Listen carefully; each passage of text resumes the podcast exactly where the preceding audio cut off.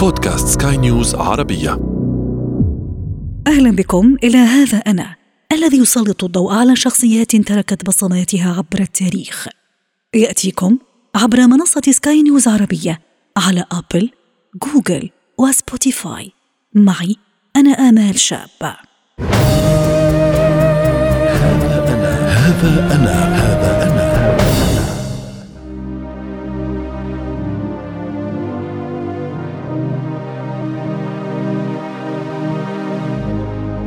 حي القصبة العتيق وسط العاصمة الجزائرية.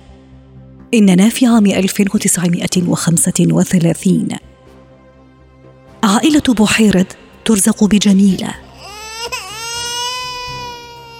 إنها البنت الوحيدة بين سبعة إخوة ذكور. والدها حريص على تعليمها.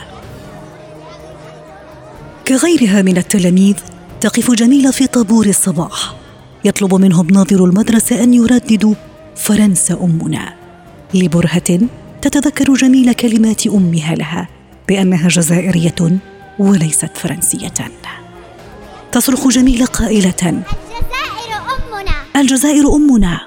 كيف لصوت صغير أن ينطق بكلام كبير كهذا؟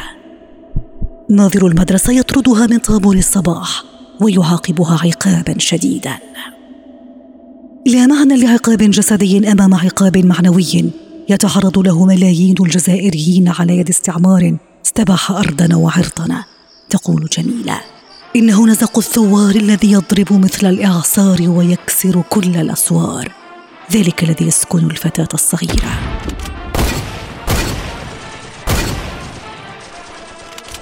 إننا في عام 1954 لقد اندلعت ثورة التحرير الجزائرية.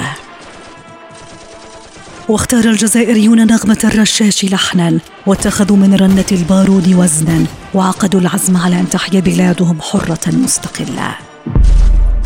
جميلة في التاسعة عشرة من عمرها. تاركة وراءها هواياتها وأحلامها المكبلة بأغلال الاحتلال كما كل الجزائريين. جميلة بحيرد تقبل على الحرية. لقد التحقت بحزب جبهة التحرير الوطني للنضال ضد الاستعمار الفرنسي. إنها تشارك مع المناضلتين جميل بوعزة وجميل بوباشا في مهمة زرع القنابل في المناطق التي يمر منها أفراد الجيش الفرنسي. لقد اشتركن في النضال كما في الاسم فلقبن بجميلات الجزائر. جميلة بحيرد حلقة الوصل بين القيادة العسكرية وتلك المدنية لحزب جبهة التحرير الوطني. لقد أصبحت على قائمة المطلوبين عند فرنسا.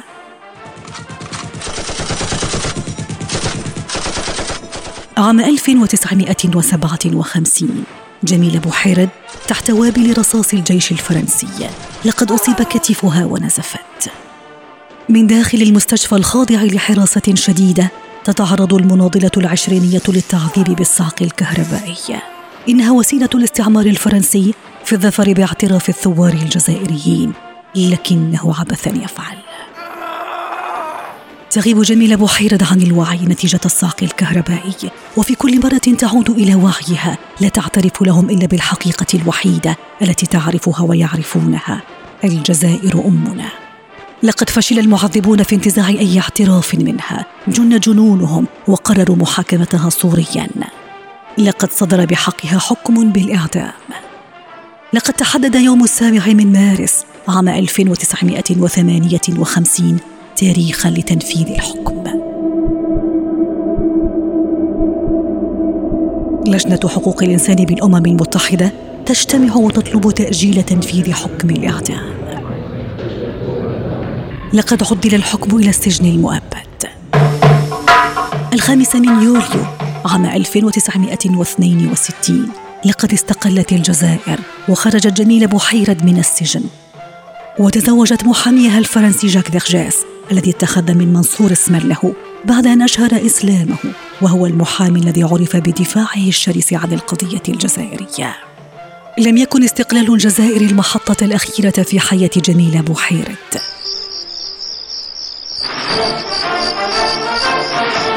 لقد انخرطت في الدفاع عن حقوق المرأة الجزائرية رافضة في الوقت ذاته المناصب والمراتب.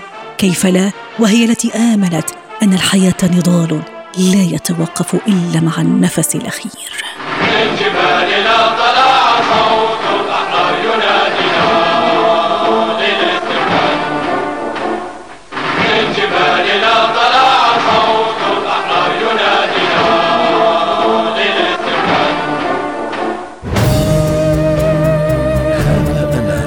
أنا هذا أنا.